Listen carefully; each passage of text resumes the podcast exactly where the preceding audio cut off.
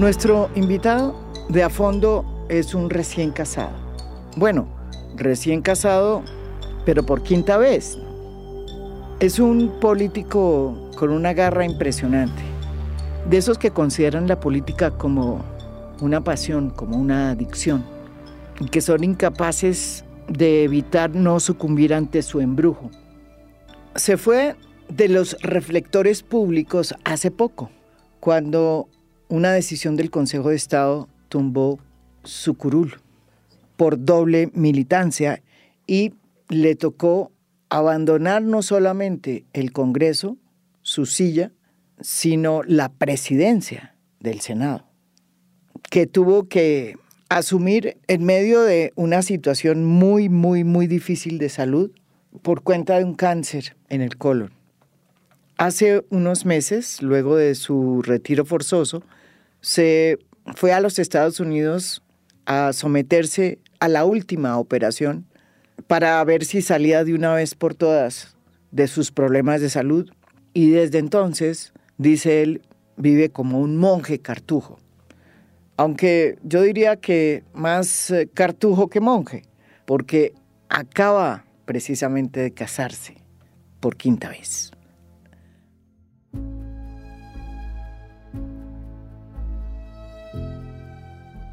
Es un político que se mueve muy bien en el mundo de la política real, donde se mueven las maquinarias y la clientela.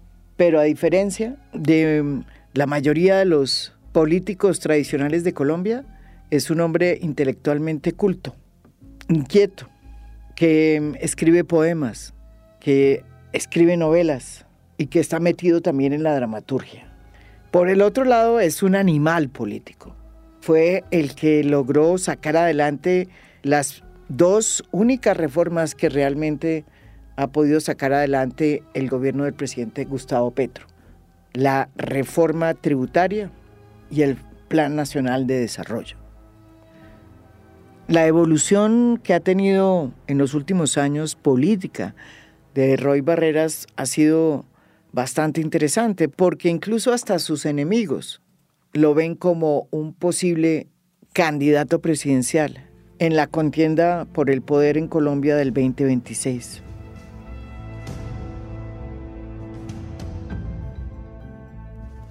Estaba en modo cartujo hasta que él leyó hace unos días unas declaraciones que dio Fabio Valencia Cosio, el reconocido cacique político antioqueño, muy cercano al uribismo que acaba de ser nombrado como miembro de la delegación que va a negociar la paz con el grupo de Mordisco.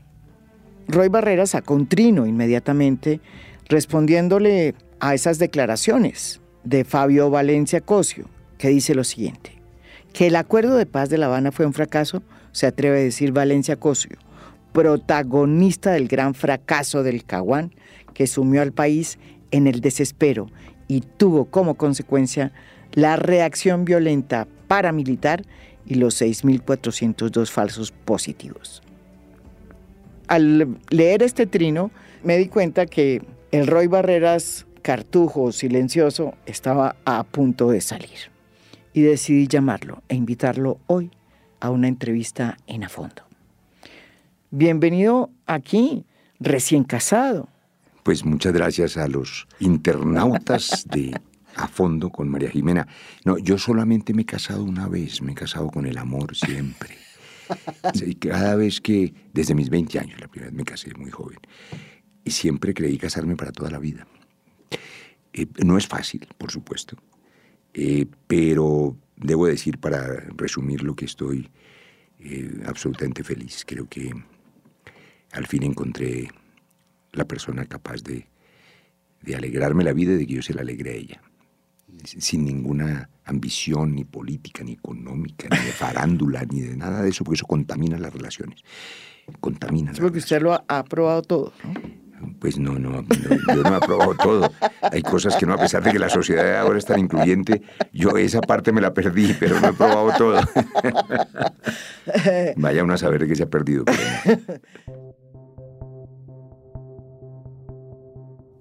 ¿Cuáles son realmente las inconsistencias y las críticas sobre las cuales usted basa su indignación, podríamos decir así, frente a las declaraciones fuera de lugar, diría yo, de el propio Fabio Valencia Cosio, porque es que una cosa es una cosa y otra cosa es otra cosa. Para entrar a formar parte de una delegación de diálogos con los hombres de Mordisco no hay que denigrar el acuerdo de paz con las FARC. Y yo dije en un trino que Fabio Valencia se atrevió a decir que el acuerdo de paz eh, que celebró el mundo, que abrió una ventana de esperanza para Colombia, que paró una guerra de 50 mm. años, que salvó miles de vidas, em, era un fracaso. Él, protagonista principal del fracaso del Caguán de Pastrana, que nos dejó además una era de paramilitarismo y 6.402 falsos positivos.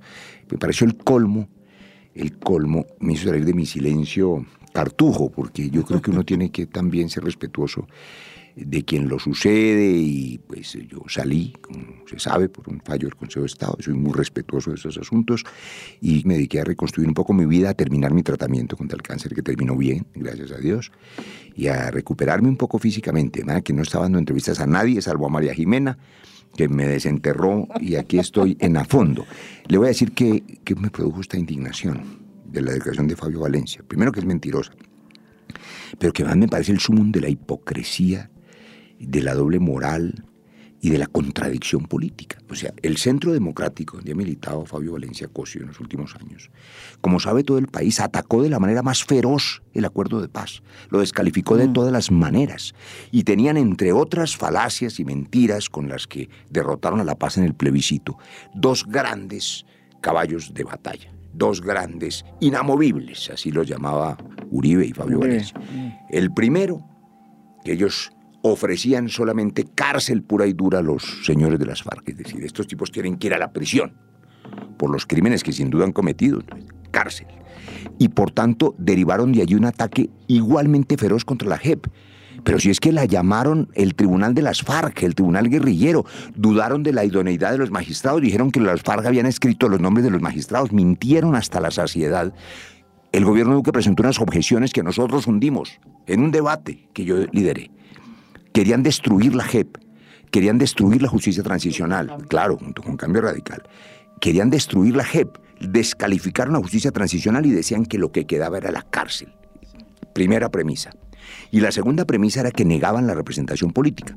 El hecho que en todos los acuerdos de paz del mundo mm. implica cambiar los fusiles por la palabra, a ellos les parecía inaceptable, que las curules no se les podían dar, que la representación política para esos criminales Duraron años diciendo eso, sembrando odio y rabia entre la gente. Y ganaron el plebiscito con el odio y con la rabia.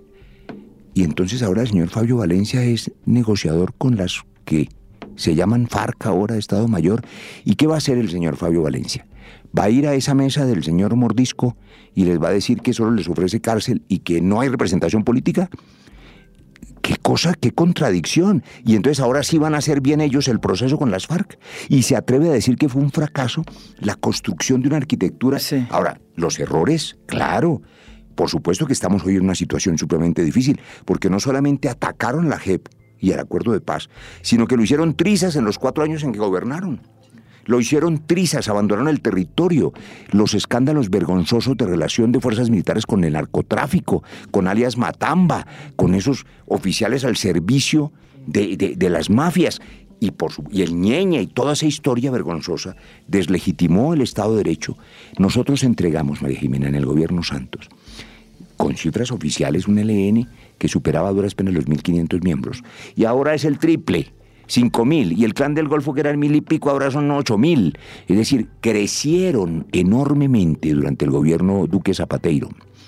Y por supuesto en el gobierno Duque Zapateiro, pues se perdió el control del territorio.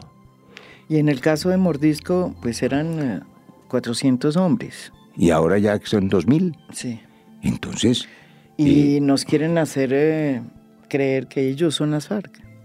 No, pues eso sí ya, eh, digamos, no, le, no culpemos a Valencia Coso, sino de la hipocresía y la doble moral, pero eh, digamos que yo lo dije en su momento siendo presidente del Congreso, antes de negociar, antes de que se sentaran a la mesa, antes de que hubiera un plan y un método, pues generosamente la oficina del comisionado de paz y también la oficina de Naciones Unidas, yo se lo dije al director para Colombia de Carlos estos Ruiz. procesos, a Carlos Ruiz Massieu, el primer día le regalaron el reconocimiento político, con nombre y todo, Estado Mayor Central.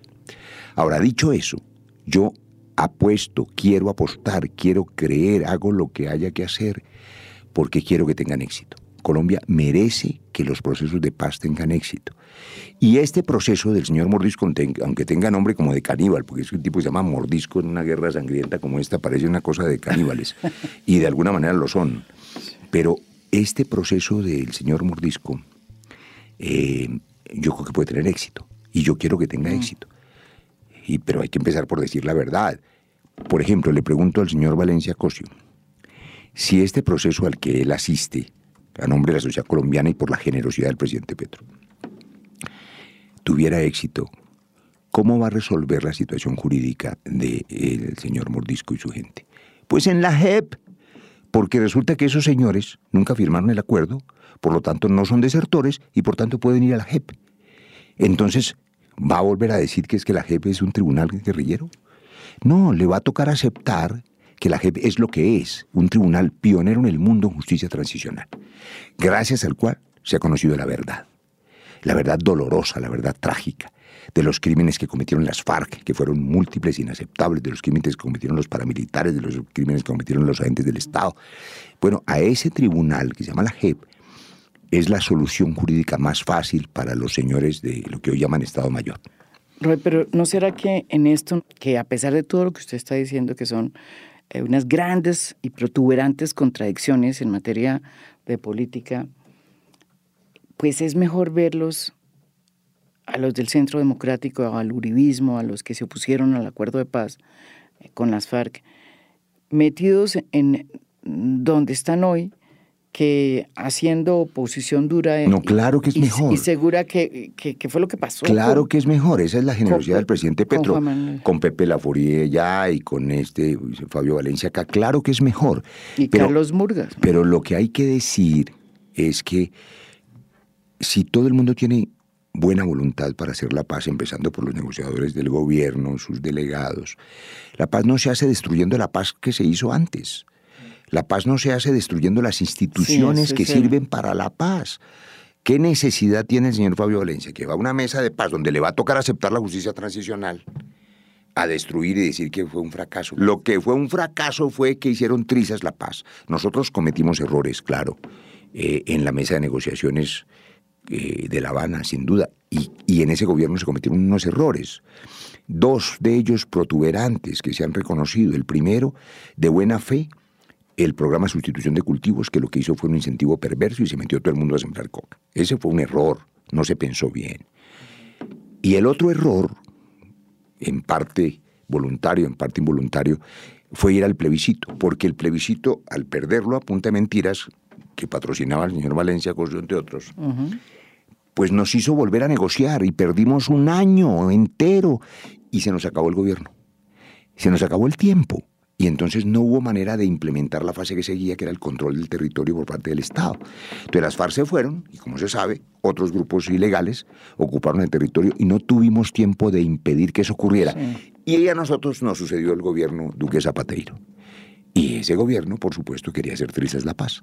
Entonces no hubo manera de implementar el acuerdo cabalmente y eso ha costado además centenares de muertos de los, de los firmantes de paz. Hay que retomar el camino de la paz de buena voluntad. Yo le deseo suerte a toda la delegación y a Fabio Valencia y a, José Félix Laforie y, decir, hay que intentar que verdaderamente abandonen los fusiles y la violencia desaparezca. Hay que intentarlo cada vez, la solución dialogada al conflicto, pero con la verdad, o sea, sin, sin destruir lo que ya está hecho. Cuando usted habla de lo que pasó en el gobierno de Iván Duque, se refiere pues a muchas cosas, no solamente que no se implementó el acuerdo, sino que encima de eso hemos descubierto hoy que la UNP se utilizó para que el clan del Golfo moviera sus eh, cargamentos y que encima de eso se utilizaron choferes y carros de la UNP en la fuga de Matamba, uno de los jefes del clan del Golfo, que después fue muerto por la policía mientras se encontraba en una finca.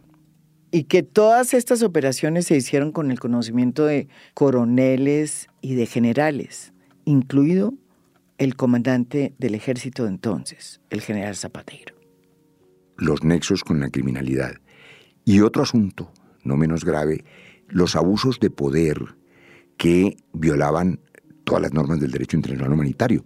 En el debate que yo hice, que le costó la salida al ministro Botero, porque le mintieron al país a propósito del bombardeo de los niños que habían presentado como un éxito militar, sabiendo que eran menores de edad, cinco días antes del bombardeo lo sabían, como probamos en ese debate, y como no pudo desmentir el ministro, el comandante de operaciones especiales era Zapatero. Entonces, claro, allí hubo una intencionalidad de mostrar falsos resultados para decirle a Colombia que la seguridad iba bien y lo que iba bien era el crecimiento de los grupos ilegales. Y me parece que el cambio de política con el gobierno Petro frente a estos sectores políticos es positivo, usted lo dijo ahora. Claro que es mucho mejor que el centro democrático esté en las mesas de diálogo para construir entre todos acuerdos de paz. Pero yo no podía, como negociador plenipotenciario que fui, yo firmé a nombre del Estado colombiano ese acuerdo, quedarme callado cuando el otro señor dice que es un fracaso y que la JEP era un tribunal de guerrilla, cuando a él le toca aceptar a la JEP y si no que diga qué va a hacer con el señor Mordisco. Yo sé que usted me dijo que no iba a tocar nada que, que tuviera que ver con política porque está, está en un silencio cartujo. Dijo. Sí, sí, sí. y, además, es que me vine para acá, ahora me voy de luna de miel. ¿Cómo será usted insistente? ¿Para dónde se que, va? Que, me casé ayer, me voy de luna de miel y en la mitad metí a María Jimena. bueno, pero la pregunta es, em, ¿usted qué va a hacer después de la luna de miel, del descanso, de hacer, eh, me imagino, su tarea de escribir? Escribir, firmé con Penguin Random House eh, y ya empecé a escribir mi segunda novela, ficción, ficción. Voy a escribir mi segunda novela después de que publiqué Bailando con la Muerte. Ha sido muy grato ese libro porque le ha servido a mucha gente con cáncer, mucha gente que le tiene miedo a la muerte. Y ha sido muy chévere porque recibo mensajes de gente que dice, mire, mi, mi papá, mi hermano, mi hijito, eh, nos causó gran dolor el, diagnóstico del cáncer o de una enfermedad catastrófica y con el libro han entendido que la muerte es un problema de los que se quedan y que la vida es un problema tuyo y que hay que vivir es tu mm. vida. Nunca vas a conocer la muerte de María Jimena Duzán, no la va a conocer María Jimena Duzán, sino los que se quedan. Mm. Entonces, si la muerte no es un problema tuyo, vive tu vida. Y la vida tiene que tener propósito para que valga la pena luchar por ella. Yo estoy agradeciendo cada día de la vida, cada día es un regalo, una bendición. Y le digo a la gente que escuche este podcast, si mañana le dijeran que le quedan dos semanas de vida, ¿se iba a dedicar a lo mismo, a la agenda que tiene mañana? ¿A ir a pelear pues, con el contador o a ir a, visitar a un pariente que le cae gordo? No, escoja, no espere que le diagnostiquen nada, ojalá nunca se lo diagnostiquen. Viva cada día con aquello que le dé la gana, es decir, que le den ganas y con propósito. Porque si uno no es útil, qué pereza vivir, ¿para qué? El instrumento de la vida. Entonces yo estoy muy feliz con mi libro, voy a escribir mi segunda novela, voy a presentar el 9 de agosto, esto todavía no debía contarlo porque ah, eso caramba, el 9 de agosto. El 9 de agosto en el Teatro Nacional voy a presentar una obra de teatro. No puede ser. Claro, sobre Bailando con la Muerte. La vamos a dramatizar. Ah, pero eso ya lo viene trabajando desde claro, hace rato. no me digo que aquí estoy dedicado. Con Nicolás. Estoy con Nicolás Montero, sí. Entonces estoy dedicado a, eso, estoy dedicado al teatro, a la literatura.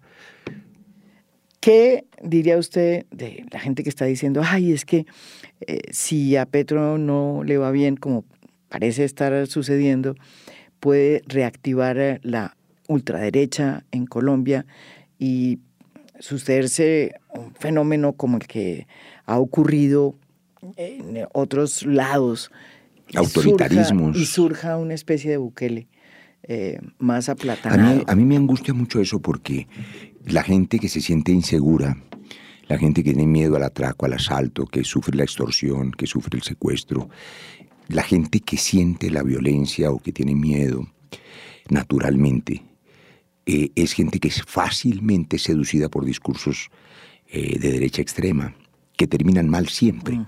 Pero la gente necesita quien la proteja. Entonces, esos discursos de extrema derecha son una amenaza, no porque se pierda el poder, no porque llegue al poder eh, Bukele o María Fernanda Cabal. No, no, no. Es porque esos modelos de extrema derecha tienen vindicta, tienen venganza, tienen odio, tienen miedo. Y al otro lado, en Colombia, hay unos millones de colombianos vulnerables, abandonados, empobrecidos, desplazados, sin oportunidades. Realmente esos colombianos sintieron en Gustavo Petro la encarnación de una ilusión, el cambio social, que la vida se ajusta, que aparezca el Estado para darles una oportunidad, una oportunidad de que sus hijos tengan una vida mejor. Y si eso se contesta con una, si fracasamos en ese proceso, por eso es que el gobierno Petro no puede fracasar, pues es una frustración, una frustración de millones. Pero si fracasáramos en eso, y ese clamor social, porque el hambre no va a desaparecer si fracasáramos, se responde con una represión brutal de extrema derecha, vamos a inaugurar otro ciclo de violencia, inaugurar otros 20 años de violencia y eso genera víctimas y muertos y dolor y eso sí hay que evitarlo, hay que evitar que regrese la extrema derecha. La manera de evitarlo es lograr que haya éxito en las reformas sociales y hagan este país más justo. Pero lo que pasa es que este todavía es un gobierno joven, le faltan tres años. Y yo he dicho que el que esté pensando, faltando tres años, en candidaturas presidenciales de 2026 es un irresponsable, porque lo que se necesita es ahora resolver los problemas de los colombianos y ayudarle al presidente Petro ahora a que no fracase porque no es él, él ya es presidente. No, son millones que ven en él la encarnación de la ilusión de que su vida sea mejor y tienen derecho a que su vida sea mejor. Ahora, Petro tiene unas visiones de país sobre el medio ambiente, sobre el cambio climático, sobre la protección de la Amazonía, sobre la protección de la vida en todas sus formas. Em, yo creo que su gobierno y su gabinete le tienen que ayudar a que eso se concrete. Pero a ver, Roy, ya que usted está en modo analista, ¿qué fue lo que nos pasó a Colombia en las pasadas elecciones? Porque llegaron a la punta de la carrera dos candidatos, uno de izquierda, que era Gustavo Petro, y otro que pues eh, no era precisamente representante de la derecha ideológica colombiana. Cuando Gustavo Petro tomó el poder y llegó al Palacio de Nariño, la oposición estaba prácticamente desmantelada. Hoy, casi que un año después, hay atisbos de que hay nombres que se están reencauchando, como por ejemplo el propio Germán Vargas, el eh, director y dueño de Cambio Radical. ¿Alguna reflexión al respecto? Paul Krugman, el economista ese que vino hace unos días, escribió hace tiempo un libro que se llama Contra los zombies. Sí. Y resulta que no había oposición, pero ahora ha resucitado uno. ¿Cuál es? Eh, Vargas, ¿no? Es el, ha resucitado. ¿Usted no ha visto en las películas de zombies? Salen los zombies y los zombies creen que están vivos. Pues están muertos, pero caminan. Entonces, eh, ahora se supone que hay una oposición. ¿no? Lo que pasa es que yo realmente no veo. No veo desde afuera que nadie le pare bolas. Es decir, no. Imagínese la irresponsabilidad, y también lo digo con toda claridad, que la promesa, la oferta de un dirigente político nacional sea que las elecciones de octubre sean un plebiscito para el fracaso de Petro, es decir, una invitación al fracaso. Lo primero significa que le importa un comino el futuro de las ciudades y departamentos que van a ser gobernados, porque entonces no está invitando a votar por los mejores, sino por los que sean los enemigos de Petro. Es decir, esas regiones quedan en manos de unos odiadores y desconectados del gobierno nacional, sin ninguna articulación institucional. Tres años antes invitando al fracaso. ¿A quién le sirve esa invitación al fracaso de Vargas Lleras? ¿A qué desempleado le resuelve algo? ¿A qué madre cabeza de hogar le resuelve algo? ¿A qué persona que necesita eh, trabajo o crédito, a quién le sirve esa invitación al fracaso? Le sirve a él y le faltan tres años todavía. Germán Vargas Lleras está reencauchándose con la bandera de que él es el máximo luchador contra la corrupción y que él con su varita mágica va a limpiar la política. ¿Usted cree en ese reencauche?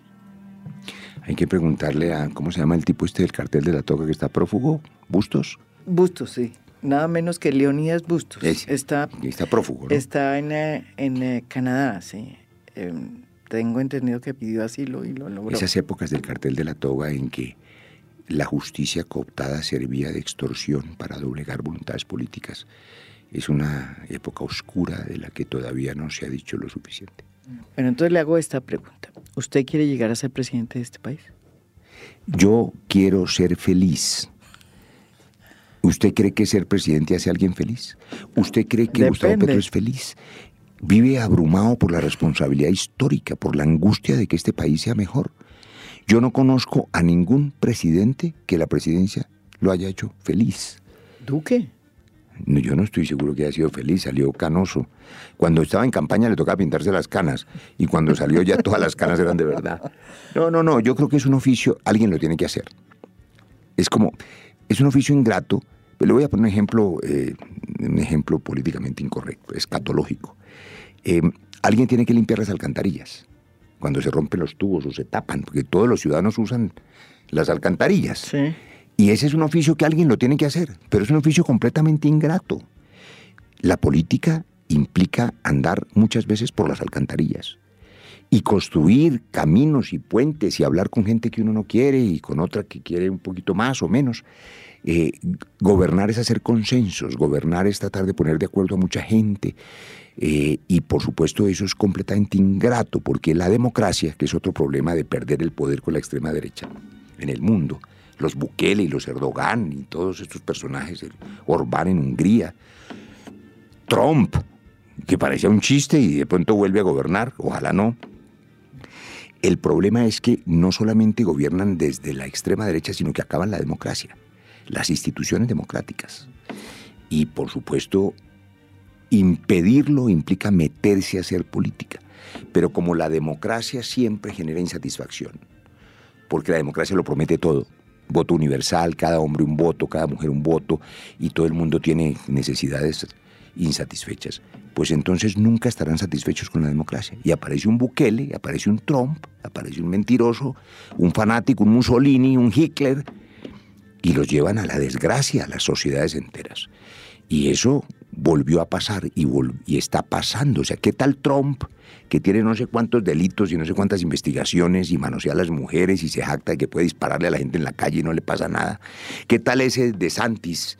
El gobernador de la Florida, que prohíbe que hablen de los latinos y que prohíbe que se hable de la comunidad LGTBI y que y, esos tipos pretenden gobernar no Estados Unidos, sino el mundo. Y al otro lado también hay dictadores, ¿no? O sea, porque democracia en China, pues no hay. ¿Y qué tal el señor Putin? Pero la democracia está en crisis, hay que salvar.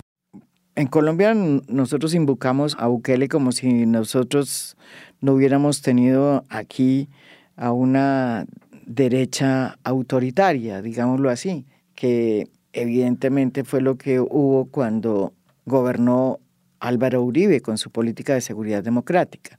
Fue mal que bien nuestro Bukele, se quiso quedar, al igual que Bukele. Lo que pasa es que en el caso de nosotros lo trancó la Corte Constitucional. En el caso de Bukele, eso no pasó. Pues es el péndulo, ¿no? El péndulo.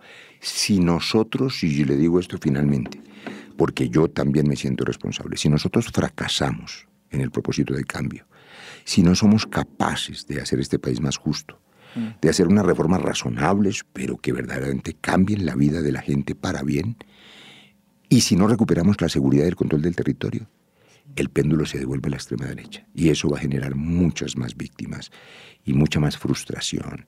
Y, la gente va a perder el espacio de voz que ha logrado ganar, mm. porque aquí hay cosas que no han funcionado todavía, pero la gente volvió a hablar, la gente tiene derecho a ser escuchada. Y eso me parece muy valioso. Y digo también una cosa que es interesante. Veo en todos los sectores sociales, incluyendo el sector empresarial y gremial, en los medios de comunicación, en los columnistas, la intención de ayudar. O sea, todo el mundo quiere hablar con el gobierno y todo el mundo quiere hacer algo para que esto salga bien. Entonces, ahí hay una esperanza, ahí hay una esperanza de que esto salga bien. Se necesita es dialogar más, hablar, escuchar, puentes de comunicación. ¿Y usted que conoce a Gustavo Petro, qué, qué le diría a Gustavo Petro? Bueno, yo, yo conocí al presidente Petro hace tres años pues había sido mi compañero en el Senado, pero como él es tímido, que es lo que la gente no sabe, él es un monstruo en la tarima. un orador impresionante. Pero es un hombre tímido. Pues tímido. Entonces él entraba a la comisión primera, donde éramos compañeros, entraba y se sentaba ya callado y volvía y salía, no nos saludaba. Entonces no éramos amigos, ni somos amigos. Yo eh, veo, uno habla con Petro en lo personal y ve un visionario que tiene dos características que nadie le puede negar. Primero, le duelen los pobres de verdad. O sea, eso no es una pose ni es un retrato con un niñito para la foto. No, a él le duelen los pobres. Y la otra cosa es que es un hombre comprometido con la paz. Otro asunto es el método y el gabinete que lo acompaña. Y si lo están ayudando o no a hacer las cosas. Pero que tiene la intención de que este país mejore, no cabe duda. Pero además no puede fracasar. Porque el fracaso es el fracaso de millones y es el fracaso de Colombia. Faltan tres años, por eso la voz de Vargas y de otros, que fracase Petro, que el plebiscito contra Petro, me parece una irresponsabilidad con el país. Lo que necesitamos es que le vaya bien al país. Y eso le va bien si logramos que al gobierno le vaya bien. Esto es A Fondo, un podcast original de Spotify. Mi nombre es María Jimena Duzán.